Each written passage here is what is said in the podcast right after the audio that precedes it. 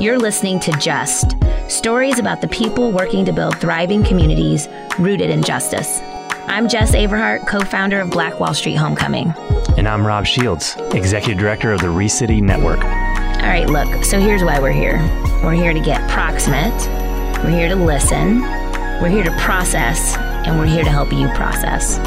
But here's what we're not going to do we're not going to be preachy because we don't have all the answers, and we will never make you feel like an outsider.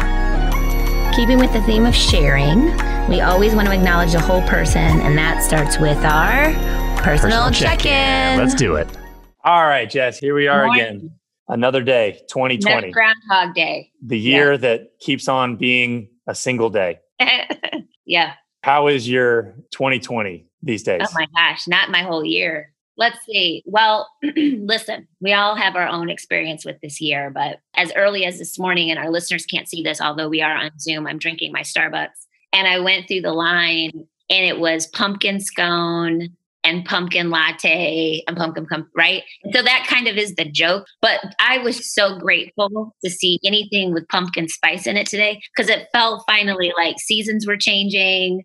It felt like maybe a renewed something was new. That's pretty much it. Something was new. So I was like, oh my gosh. I even told the lady who was talking to me through the mic, she was like, Can I take your order? I was like, Pumpkin is out. And she was like, Yes, ma'am. Would you like a like a scone? I was like, actually, no. I just wanted to acknowledge that we are entering a new season. You know what I mean? So that was cool. And Apple stock split. And we were talking about that earlier. So 2020 is certainly profitable for some because they're killing the game in Apple and Tesla. Did you buy your stock?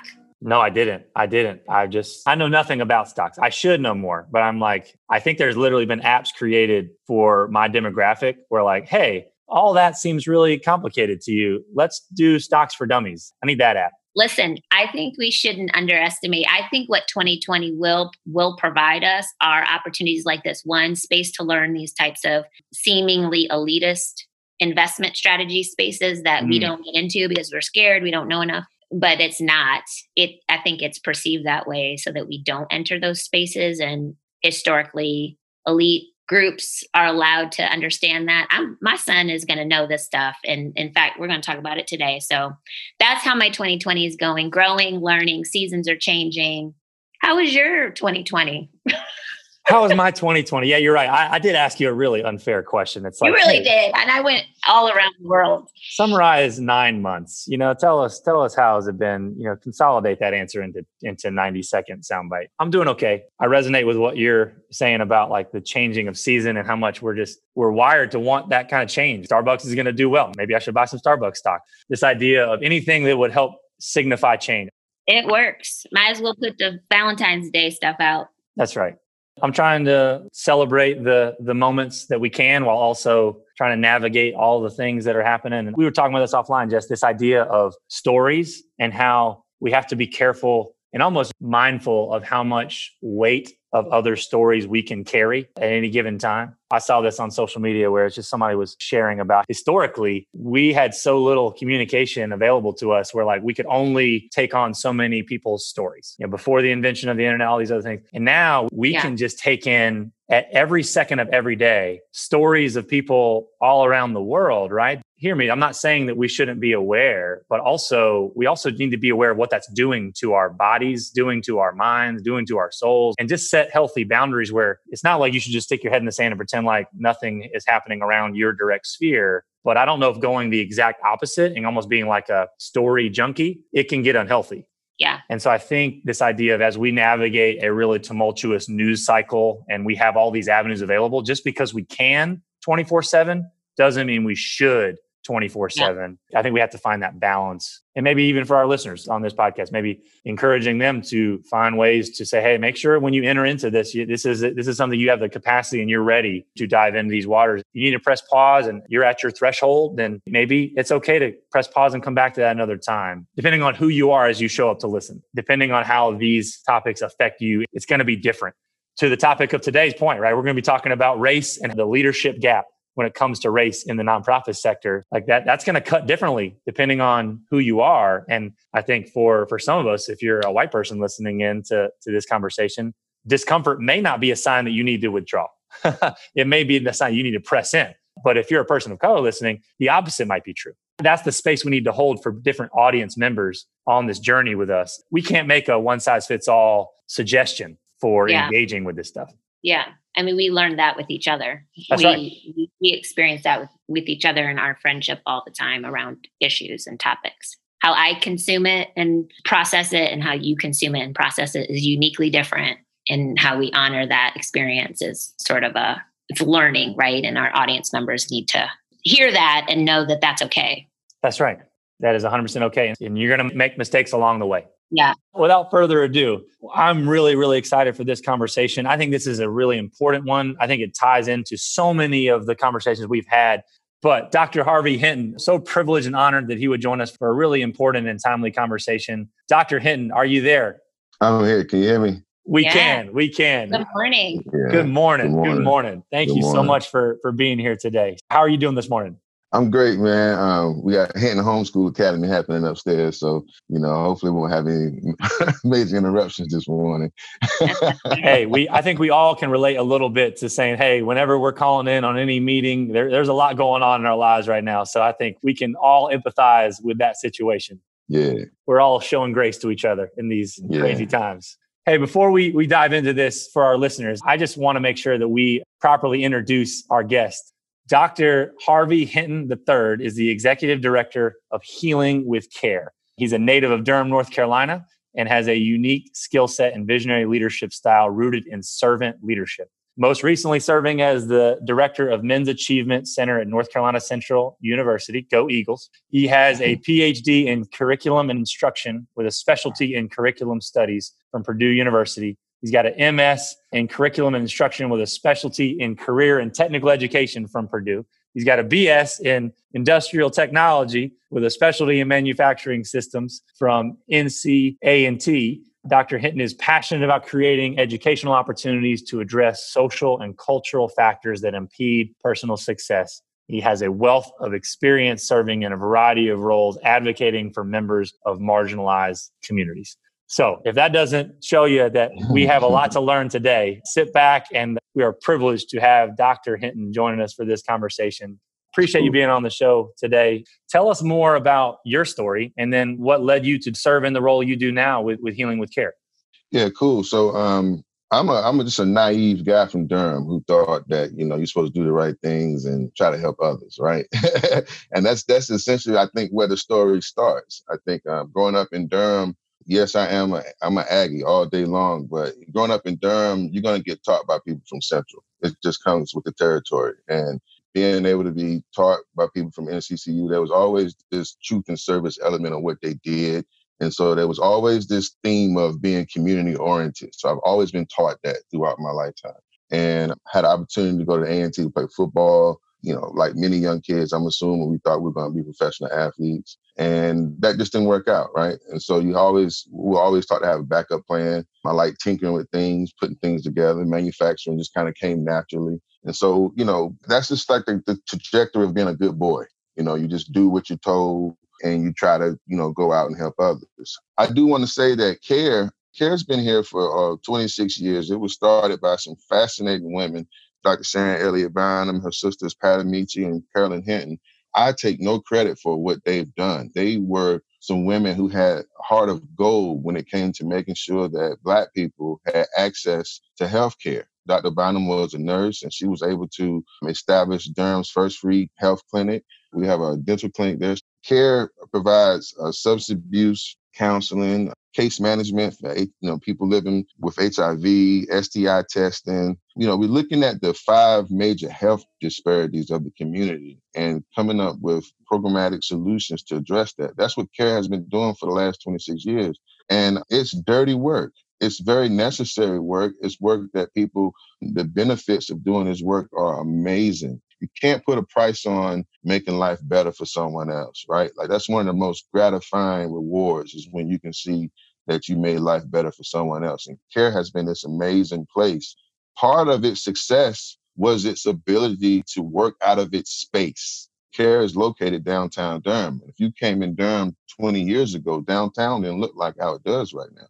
You know, downtown was ground zero of poverty and despair in, in the city. And so CAARE was able to come into a place where, you know, I'm not saying that CAARE cleaned it up by itself, but CAARE was able to come into a place and um, provided people with a sunshine ray of hope, if you will. And it was able to jumpstart a lot of the progress that we see in our, our nonprofit space. Even places like ReCity, Rob, CAARE had a shared workspace. You know, Dr. Bynum was all about giving Black people an opportunity to get started. CAARE had urban farming. They had the open community garden. You know, they had the food giveaways. They had the blood drives. You know, they was doing all these things. They were housing folks. All these things now that I see a lot of nonprofits just do one or two of those many things CAARE was doing. They do one or two of those things. And they're able to have sustainable operations doing so. So I think what CAARE did was it provided a blueprint for those who were A, serious and concerned about helping others, I think CAARE was an inspiration to many. I also think it showed people how to maneuver in the nonprofit space, how to find opportunities to support yourself. I was lucky enough to find CAARE. I've always known about CAARE. Um, I have a personal relationship with the with the people who started CAARE, and it was always fascinating to see Dr. Bynum. I remember one time I was I visit CAARE and I had a conversation with her in the back in the garden, and I was working with young men at NCCU and Durham Public Schools. And I just had this vision. I said, man, CAARE would be a great spot for my all boys school. I could have my boys downtown Durham and we could do this and we could do that. And she just kind of gave me that stern look like, hey, buddy, back, back away. this isn't your space. This isn't your time. You know what I mean? but I just say, I just use that example as just, you know, CAARE was such an inspirational space, you know, and it just, when you come in there, you just get consumed with possibility and hope and you just, you just start to dream. And that's the environment that that created. And I think it's a wonderful opportunity to continue doing that work of helping people dream. I think the conversation of racism is a perfect place for CAARE to engage itself in. We now understand that racism is a public health issue. It's tiring. It's stress. It makes you not want to do anything. You don't want to go outside. You don't know if what's going to happen to you. Am I going to get shot? There's got to be a place to debrief. And so that's why, you know, we rebranded CAARE to the Healing Center. So it's now CAARE the Healing Center. We changed the acronym from the Center for Accessible, Affordable Health Research and Education. Now the acronym is Community Action, Advocacy, Restoration, and Empowerment. Mm. We want to be that spot that it was intended to be, where people come and find hope and opportunities to get away from the despair. My work on racism, my conversation around racism, all of this is the residual of me being present, if you will. Like that was not the goal. You understand what I'm saying? The goal was not to discuss racism. The goal was me being there as a black person, just trying to figure out how to make improvements. This thing about having to be part of the community that you serve, I've had no choice. That's the only way it's been presented to me. Thank you for that. That was I was leaning in as you were as you were talking. So much of that I feel. what you just said reminds me of the interview surrounding Jacob Blake's shooting mm-hmm. when Doc Rivers said, I just wish I could just be a basketball coach. You know, like, right. can I just be a basketball coach? But in every turn, we're basketball coaches, we're players, and we're we're black men who are traumatized or scared to what right and and we have to represent an entire community an entire race on this topic but it would be nice to just be a basketball coach. I mean, he didn't belabor that like I'm belaboring it, but no, the point yeah. for me resonated. I was just like, yeah, because he's getting asked five million questions that most people don't have to shift their their mindset right and, and to educate and to sensitize people and to provide that personal experience, which is personal. It's like hard to have right. to share. You know, he breaks down and cries because it's personal for he feels it as a black man and as one who's a caretaker in many ways, a father figure to those players. So I hear you when I when and you say like being asked to wear these multiple hats simply because you have that lived experience, right? And taking it on because it has to be taken on. I love that you said it was a dirty, ugly business. Dirty, ugly. Mm-hmm. yeah, truth. You were like, these yeah. are the truths, right? Um, yeah. So it's so good. So thank you for just laying that out there for our listeners because sometimes we do think like what do i need to read? What do i need to learn so that i could just be better?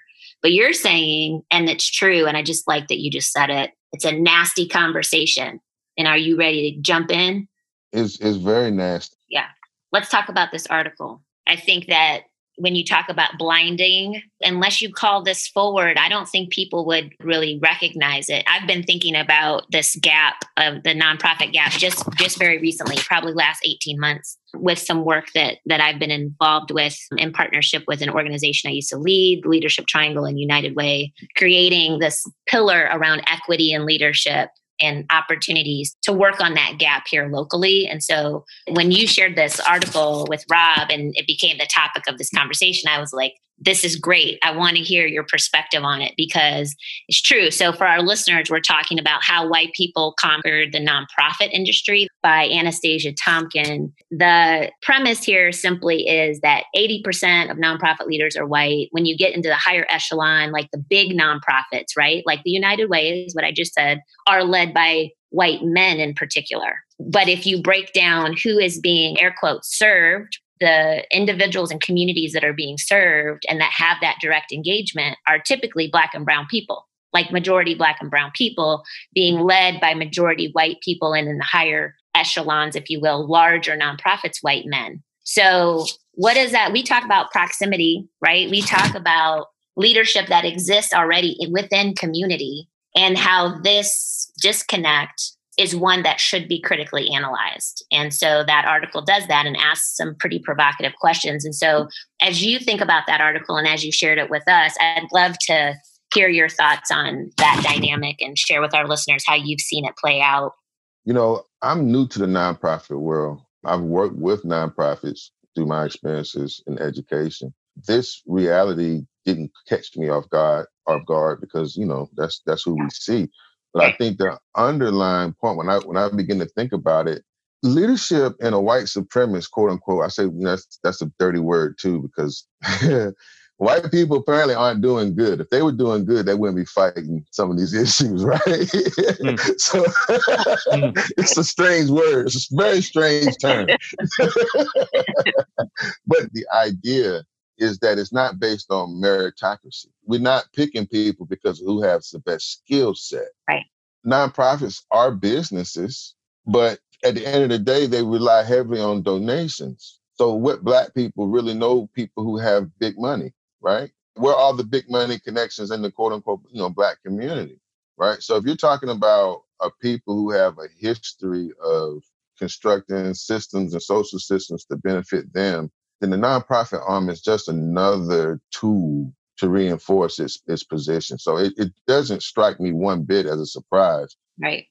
I think the part about it is that the author says that for white people who recognize this, she says it's no new thing for a white organization to recognize this. Everybody knows it, and everybody has slogans and statements and whatever that recognizes it. But she says that if if a white person would take true action, it would result in career suicide. Hmm. And I think that's the frightening part about it is that I know that human beings know empathy and they know how others feel. They know what they do to other people. Mm-hmm. And I don't think anyone wants to risk career suicide. So right. that's the scary part about this. Like what, what what are people supposed to do and what do they really want to see change?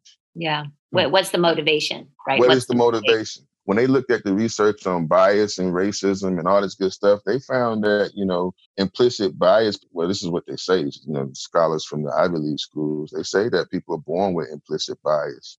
They have to go be socialized to accept others. But during moments of tragic experiences, they revert back to the natural instinct to protect their own. And that's, mm-hmm. that could be frightening if you really yeah. understand that. You know, there are moments, for example, a car crash or you know a house falls, a tree falls right. in your house. People can come together, right? And people people won't see color and race and gender and sexuality at that moment, right? Right. But uh, economic crisis, yeah. Oh, that's much different. Hmm. So violence doesn't look the same, but it's just as violent because we're talking about your career. And so, yeah. you know, this notion that we can talk about racism and call it what it is, put it right on his head and still not be able to move it and do anything about it. Hey, that's mm. Harvey, yeah. you, Harvey, you uh you hit on something there that I think really resonates with the conversations that we've had up to this point on this podcast of addressing root causes, right? When you talk about mm-hmm. Mm-hmm. issues of injustice, which is the whole reason we're doing this podcast, is to to name these issues and dive deep and trace them down to the root. We talk about the 400 year old tree a lot. Right. Right. That this is going to take a lot of digging and it's going to have to be multifaceted. But I think you've named a root here of injustice when it comes to this idea of self preservation. Absolutely. And these are conversations that I've had a lot and I've reflected Absolutely. on a lot myself as a white man in the nonprofit space. This tension between what are you going to prioritize more, impact or self preservation? And what are you going to do when those two things seemingly conflict? Because absolutely, I think that you will, everyone will reach a time, and this isn't just limited to the nonprofit space, although that's the conversation we're having today. Every leader maybe even every day. I mean, I, I won't even say at some point. I mean, I think daily we have this choice between are we going to prioritize true impact or are we going to prioritize self preservation? And what do we do if those two things are at odds with each other? Because right. you named servant leadership earlier. We've been talking about leadership a lot so far in this season. You know, true servant leadership is inherently sacrificial.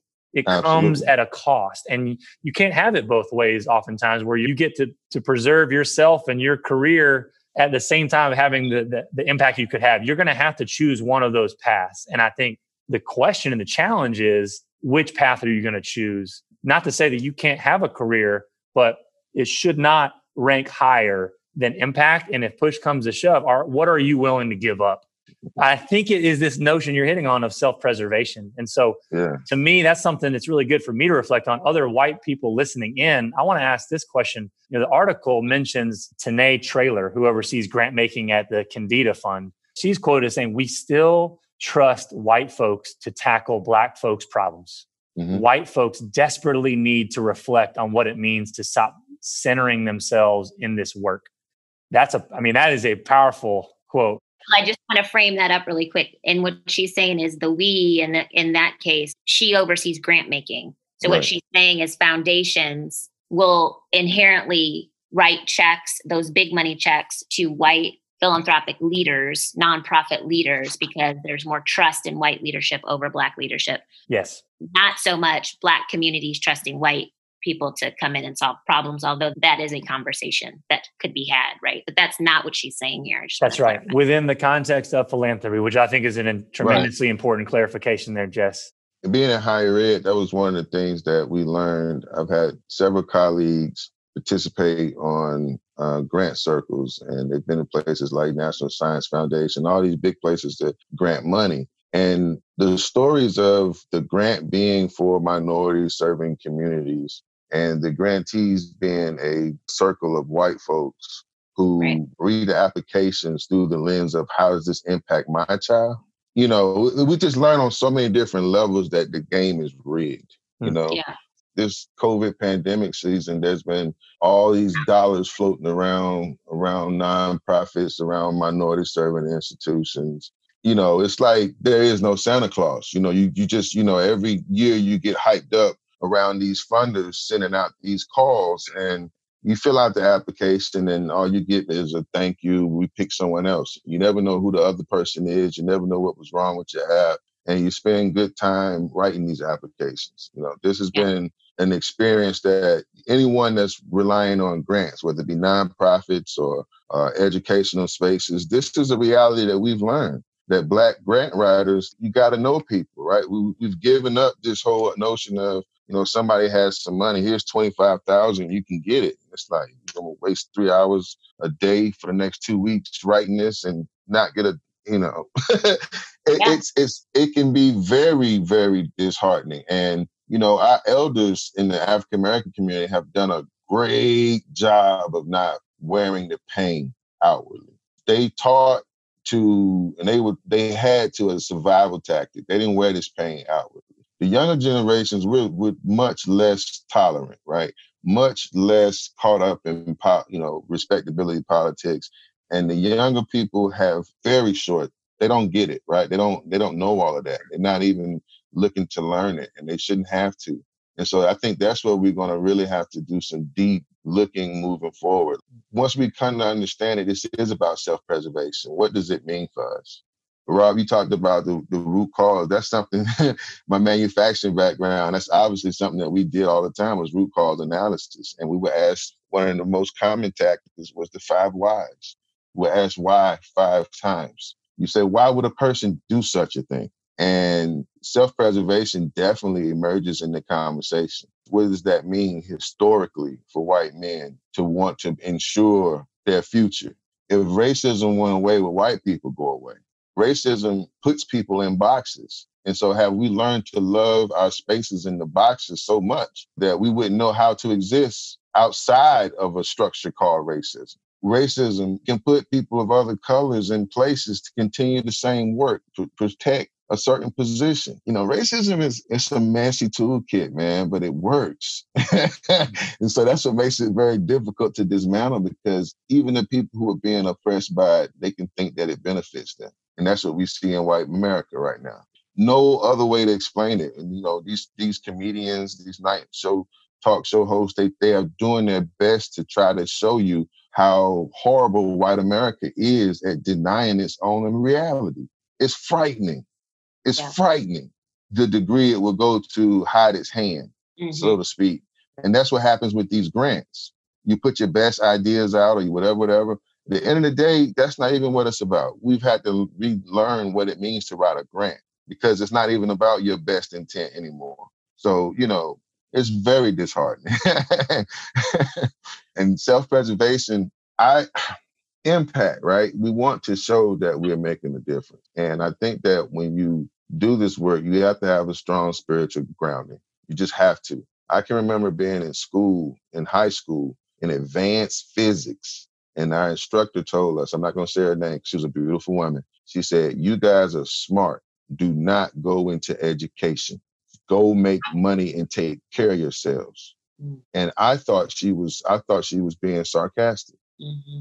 I thought she was just trying to use a reverse whatever to remind us what our responsibilities were to the community. I wonder about that statement now. Yeah. Because there's no immediate reward if you're not spiritually grounded. Mm.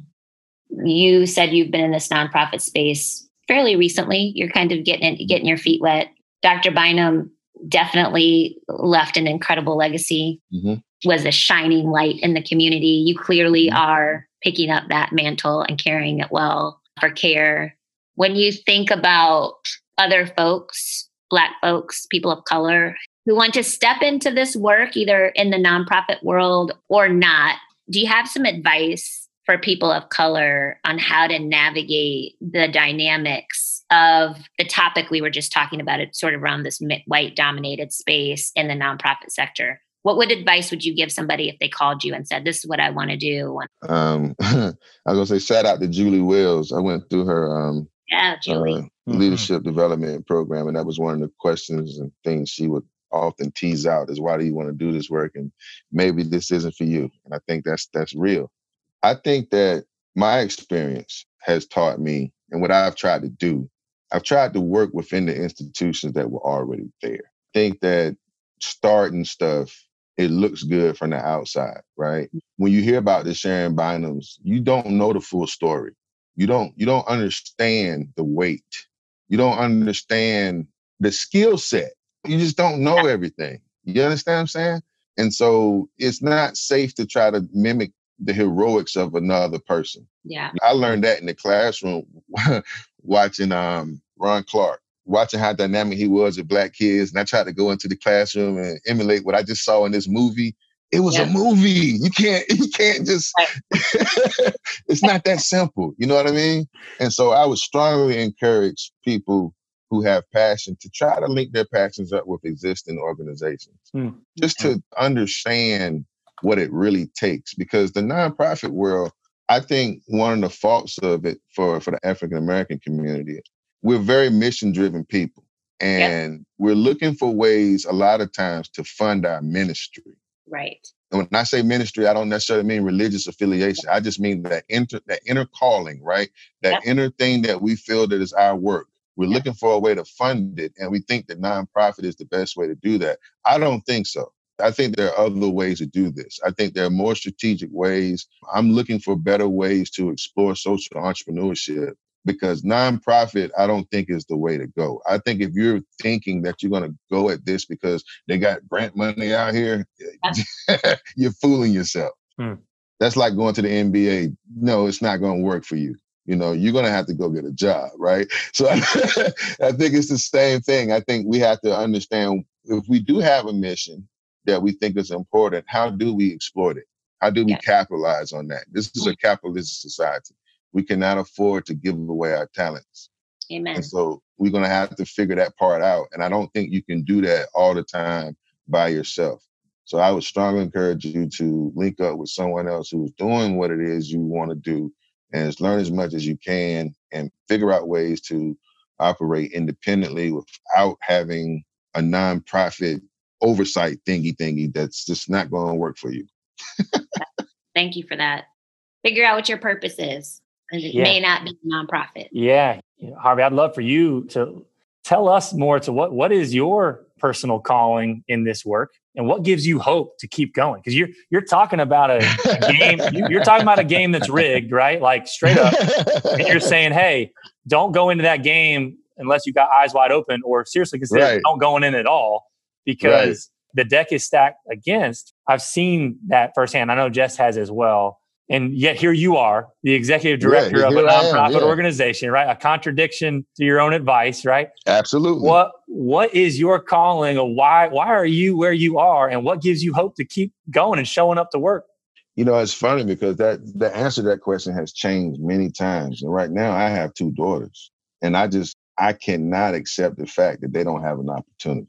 I might not agree with the world and how things are, but I cannot just give up whatever on them having an opportunity. So I used to think it was cliches when people say do it for their children and blah blah blah. But now I, I really understand having having two beautiful young girls what that means. I'm one of those people before I had kids. I thought I had a calling. I thought I had a mission, and that was to lead and heal Black people. I thought that my work was to help create opportunities, and I'm still led by that. I find the joy in that. I've had the opportunity to work in corporate America, big institutions. I've been in higher education. I've had a number of experiences to show me what's out there, so to speak. So I know what I'm not missing. I'm okay with where I am right now, but I'm definitely eager to turn this wheel a little bit faster because I recognize that we need resources and I need more.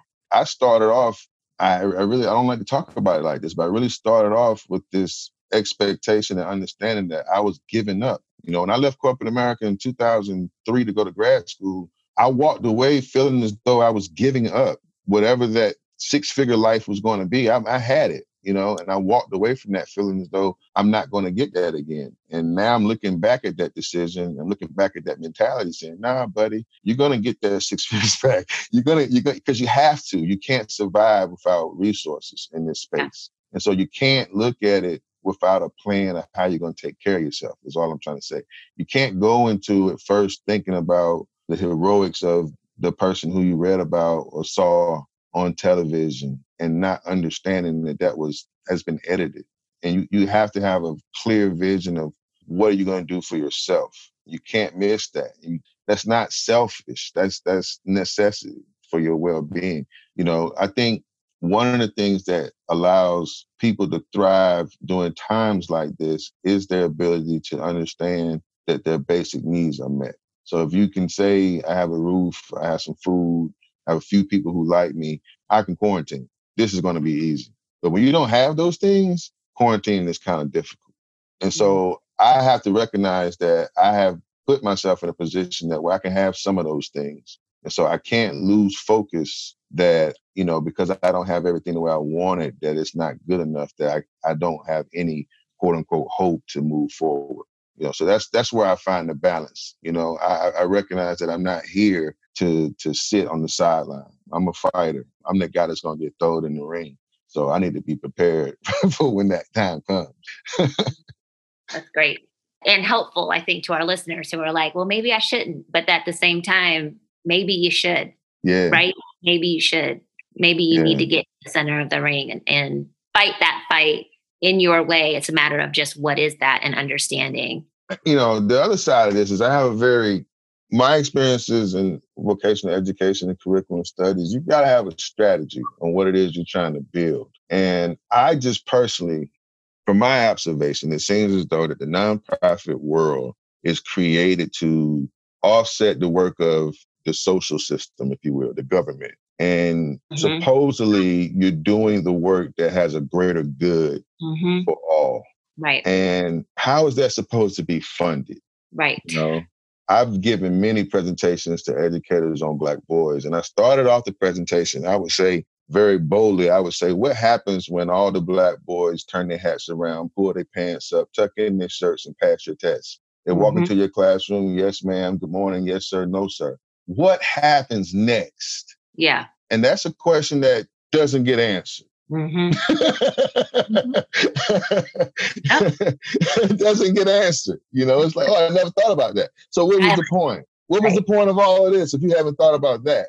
Right, right. If you're putting all this energy to turn his hat around and pull his pants up, what's the point? What are you willing to? And that's the whole thing, right? So if we don't have a, a point and a strategy, let's find something else to do. Yeah. You know, the, the nonprofit world, um, I think it requires some creativity, some innovation, and obviously you got to be connected. I'm fortunate yeah. enough that CAARE has been here. I wouldn't dare. I mean, I've so many people have said, "Why don't you start your own? Why don't you start your own?" Why? CAARE has been here. It's no need to start another one. Not for me. Not right now. I can do personal business all day, but it's no need. We have a community operation here. Let's let's build it. Let's work together. I love that. Okay, so we are now landing the plane this has been an incredible discussion. I've enjoyed this a great deal. Thank you. Thank you. You took us on a journey. I loved it. How can our listeners do one thing to show up practically around the work? What would you say? It's an individual individual fight, right? It's individual work. You have to work where you are. And you just have to start there. You got to start where you are, doing that deep, reflective thing in the mirror. Yep. You know, where am I? Yes. I want to see white people work in white spaces. Mm. I can't wait. You know, when I was when I was teaching, I would love to tell white people that, like, stay out of my community. Stop yeah. trying to come save little black kids. Please go deal with your nephew. Please yeah. go deal with your aunt. Show me that. Show me an effort that you understand what it is you're doing to other people. And yeah. show me your commitment to stop doing that. But this is all, it's all personal. It's all really looking at where you are the Booker T. Washington buckets and bootstraps conversation. Mm-hmm. You know, where are you and what are you doing? How can you help? You know, it may not be in your best interest to be on the front line somewhere. I love that. I love that. But we have said a number of times on this podcast that people need to take a personal and spiritual accounting. Like they need mm-hmm. to start there. Where are you? Mm-hmm. And that's what you're saying. And frankly, you gave the show up moment. White people need to work in white spaces. Mm. I mean, that's a challenge. I think our listeners would be challenged by that, frankly. So I appreciate yeah. that. That show up moment. Hmm. And let's be clear, that doesn't mean that your work doesn't benefit another community, but do the proper vetting. I've had people, and I've said to people, you know, go to your organization and say, help us out. You know, do do what you have to do to be a voice for us, but don't just make it about you being here. Mm. You have to yeah. do it over there. That's where the resources are. Mm. Yeah. It's not us. We know we know what the situation is. Mm. Yep. we live right. it. Right. You know? Man, that's so good. Harvey, I knew you wouldn't disappoint, and you you have not. You've given us a lot to process here, and we just we're grateful for the time that you would do. And thank and you so much for having for your honesty and just the the way that you have you've been laboring in this space and are fighting for change, and you're resiliently continuing. I think you've given a lot to our listeners to think about what does it look like for them to do that personal accounting depending on who the, who they are and where they may be when they listen to this. You know, mm-hmm. start there. I can't think of any other way to wrap it than that. So we appreciate you, man. Thank you so much. Love it. Thanks, Dr. Hinton. Thank you. Thank you. That was definitely one of my favorite podcasts episodes. Wow. For I don't even know all the reasons, but it was one of my favorite not i'm not discrediting any of the other ones because they're all so powerful for me but for whatever reason this one resonates with me just so authentically honest. And I think maybe in some cases it's pulled some threads that we've been trying to like communicate, but like this notion of the nasty conversation, the dirty, ugly truth, mm. like mm. the language that he used is just so like in your face and kind of forces you to say, I opt in or I can't. And that in of itself is, is a true place to sort of start. Like, why? Asking five whys. I mean, just like literally, I've just enjoyed this because it feels so tangible. Like I can get my teeth in some of this. And mm. I hope our listeners felt the same way, felt challenged, but but you feel like it's a comp like I can take that on. There's some of that I can do. I could I can re- I can wrestle with my own my own perspective on community. I can wrestle with hmm, I never realized that most people in the nonprofit leadership are white. Why is that? Or maybe I did realize it and I didn't recognize it as part of this like ugly conversation. Mm. I was taking notes right along with you. I feel like I couldn't write fast enough. I mean, these ideas like don't try to mimic the heroics of another person. Yeah, I love that. You know, we've all probably tried that at one point in time. We watched that movie, we've seen that hero, and we try to go be them. We're like, ah, that's not going to work. Yep. He said edited. He goes, yeah. and I wrote it down edited heroics. Mm. Don't try to mimic it because it's all been edited.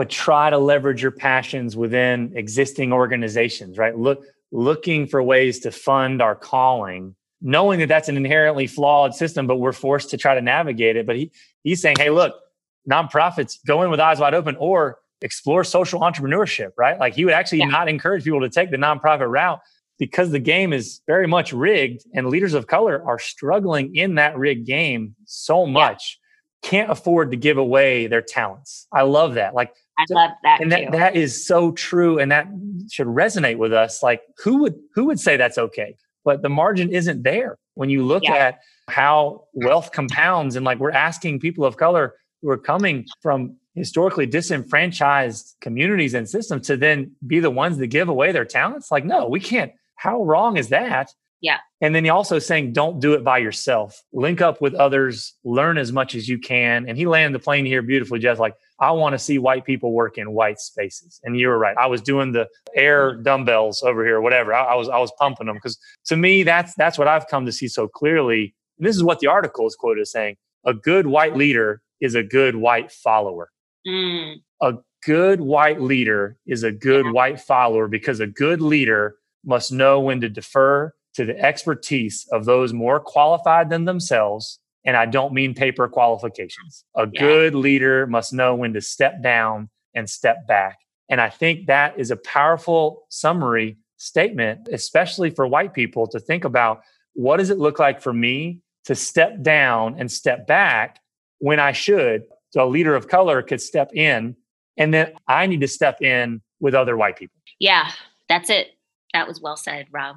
But language matters. I don't know if our listeners caught that, but Rob and I take a lot of notes and we we don't try to repackage what our people are saying completely. We actually use it. I, I think it's important for our listeners to very tactically and practically think about how to communicate this work, right? And the message figure out what your message is, figure out where your values are, figure out where you stand on these issues, and then then take the notes. You know, go ahead and give Dr. Hinton credit, but if you're taking notes, cr- credit him and use the language because language really matters and trying to fumble your way around messaging. But eventually, you got to hone that craft.